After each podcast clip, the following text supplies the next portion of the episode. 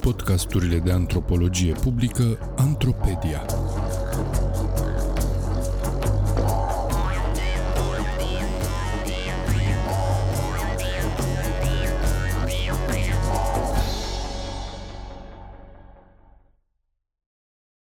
Copiii giruetei și terenurile abandonate ale fotbalului pentru toți. Un text scris de Andrei Mihail pentru Sfertul Academic, citit de actorul Daniel Popa.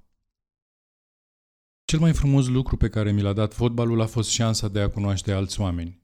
Am întâlnit atât oameni care au avut mult de suferit, cât și pe cei din partea opusă a societății care aveau de toate, așa că am putut să văd ambele părți ale lumii în care trăiam, declara Socrates într-un interviu mai vechi pentru BBC. Originea și trecutul fotbalistului brazilian erau mult diferite de cele ale coechipierilor săi. Majoritatea proveneau din familiile sărace ale Braziliei de după anii 50. Lor, fotbalul le deschidea probabil singura ușă spre o viață mai bună. La educație nu prea aveau acces, iar despre alte oportunități de carieră nici nu prea are sens să vorbim. Lui Socrates, fotbalul i-a deschis însă o fereastră. Dacă m-aș fi limitat la medicină, aș fi rămas într-un singur domeniu al societății și aș fi cunoscut doar o latură a vieții, spunea el în același interviu. Provenit dintr-o familie ceva mai înstărită decât majoritatea brazilienilor din vremurile acelea, fotbalistul a fost înscris de părinți la cea mai bună școală din Ribeireu Pretu, localitatea sa natală, loc unde a terminat ulterior și facultatea de medicină. În tot timpul acesta, a jucat fotbal și a devenit unul dintre cei mai apreciați mijlocași din lume. Dar, în cazul lui, sportul nu a însemnat doar faimă și bani. I-a dezvoltat în plus și un fel de imaginație sociologică, așa cum numește C. Wright Mills, capacitatea noastră de a înțelege lumea socială în care trăim prin depășirea experiențelor noastre limitate. Într-un fel, prin poveștile cu echipierilor săi, fotbalul l-a ajutat pe Socrates să resimtă realitățile râncede ale Braziliei și să le înțeleagă mai bine. Dar mai ales să empatizeze mai mult cu suferința și să ridice vocea împotriva ei. Sportul poate să fie un remediu preventiv extraordinar și nu doar pentru că ne ajută să evităm anumite boli. Proiectat cum trebuie, el poate îmbunătăți masiv sănătatea socială a societăților noastre. Fotbalul, în particular, prin popularitatea sa, ar putea fi unul dintre cele mai eficiente instrumente. Experiența lui Socrates ne-ar fi utilă tuturor pentru că ne-ar ajuta să înțelegem mai bine realitățile unor vecini pe care îi cunoaștem tot mai puțin, iar terenul de fotbal ar putea să fie locul ideal de întâlnire. Din păcate, nu este.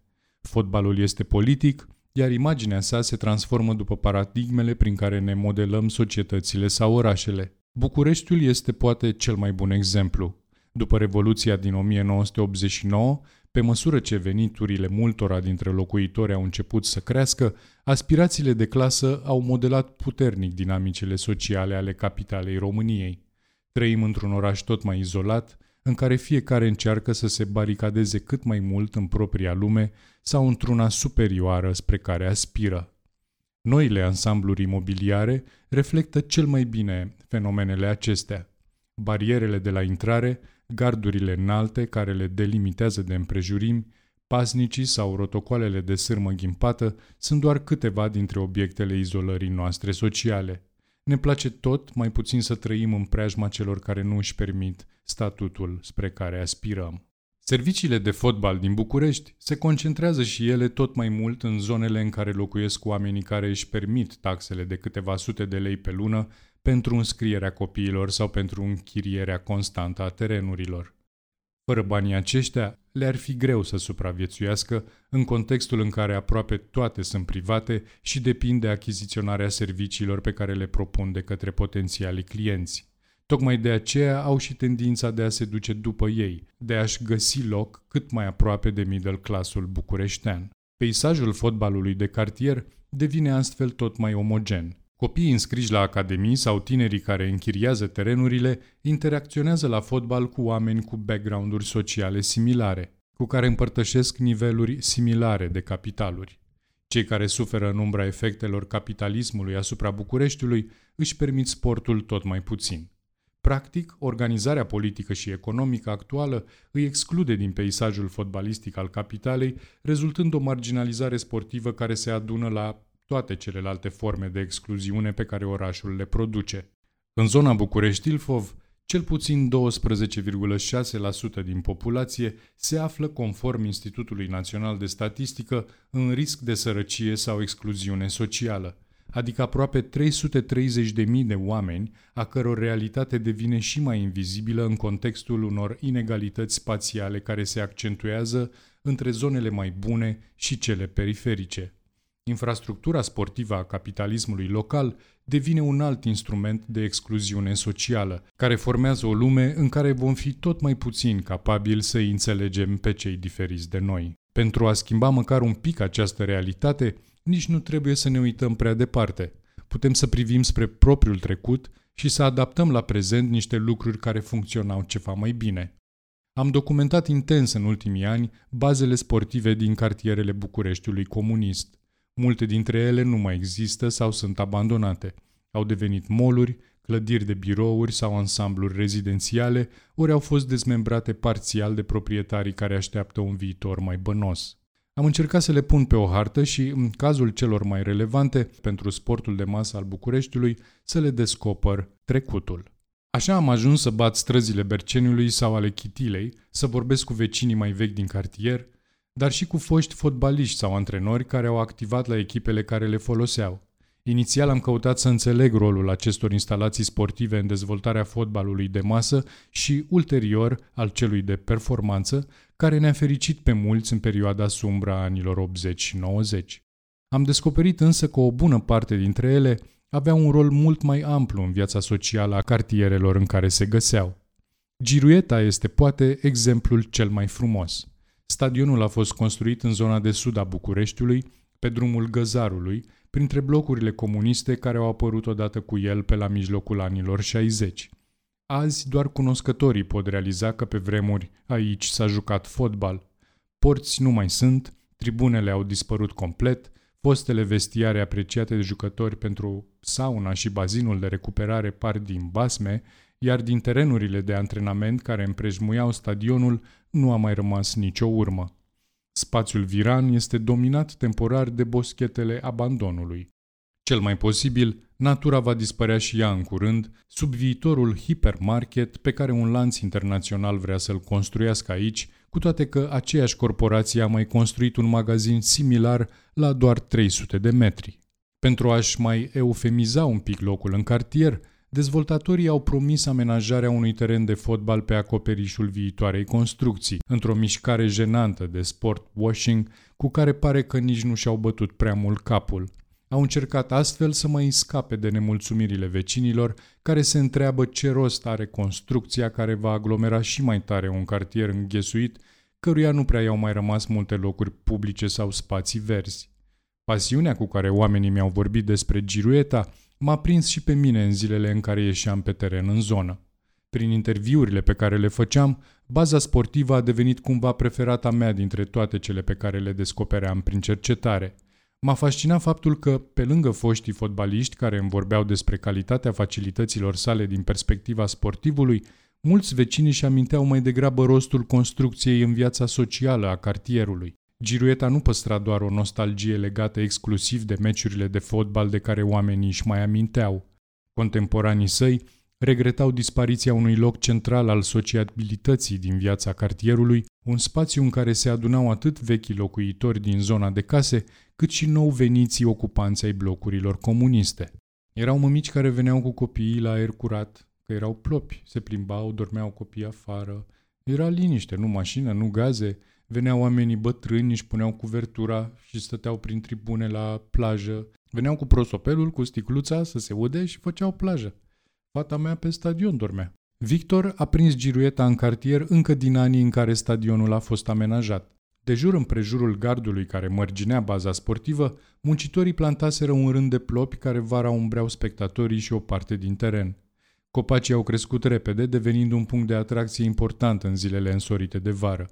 În timp ce adulții și copiii își vedeau de recreere prin tribune sau spațiile verzi ale giruetei, tinerii erau liberi să bată mingea pe terenurile de antrenament de lângă stadionul mare.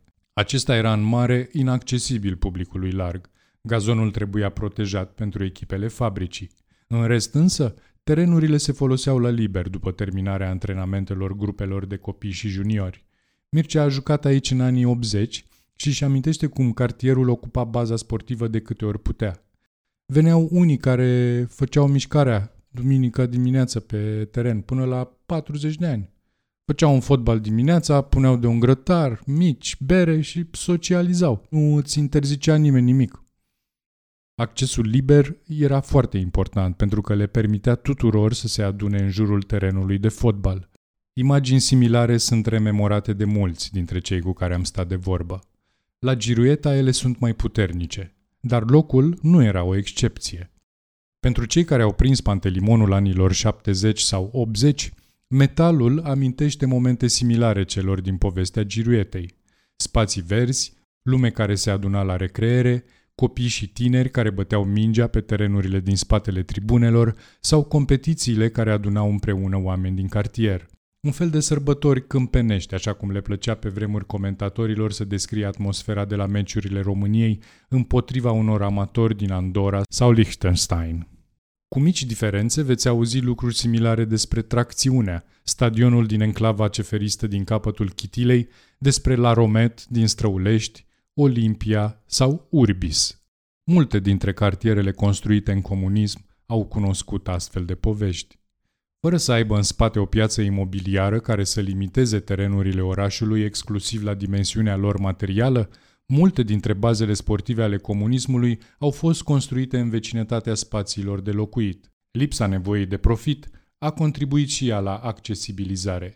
Fabricilor și instituțiilor care le amenajaseră nu le păsa atât de mult că ele sunt folosite fără să producă un venit direct. Până la urmă, în cartierele acelea locuia clasa muncitoare pe care sistemul comunist propaga că o susține. Astfel, mulți directori de fabrică, lideri sindicali și secretari de partid instituționali, aceasta era treimea care decidea unde să se ducă banii sportului muncitoresc, au pus pe picioare o infrastructură care a folosit atât sportului de performanță, cât și celui de masă și recreerii publice. Accesul la liber pe terenuri făcea ca toți băieții, mai rar și fetele, pasionați cât de cât de fotbal, să aibă ocazia să joace, să fie văzuți și încorporați în structurile de bază ale sportului. Cei și cele cu mai puțin talent rămâneau cu niște locuri publice de cartier în care timpul liber nu era circumscris unei culturi a consumului, cum este cea care ne monopolizează azi recreerea. În consecință, acest eseu este mai mult o formă de activism antropologic al nostalgiei decât un simplu rezultat de cercetare. Svetlana Boim vorbește despre o nostalgie care trebuie înțeleasă într-un sens prospectiv. Ea este rezultatul fanteziilor trecutului care determină nevoile prezentului. Nostalgia după stadioanele muncitorești de cartier nu este doar rezultatul unui trecut romanțat al celor care și-au trăit copilăriile și tinerețile pe lângă ele.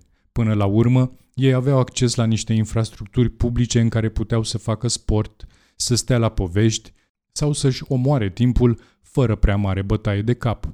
Bucureștenii de azi au centre comerciale, terenuri îngrădite și spații publice pricăjite, înghesuite tot mai mult printre mașini.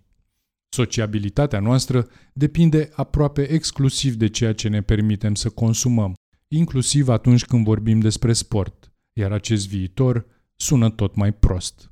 Interacțiunea cu suferința celor pe care i-a întâlnit pe terenul de fotbal l-a ajutat pe Socrates să își dea seama cât de important e ca vocea acestor oameni să fie egală cu cea a celor mai privilegiați de societatea braziliană.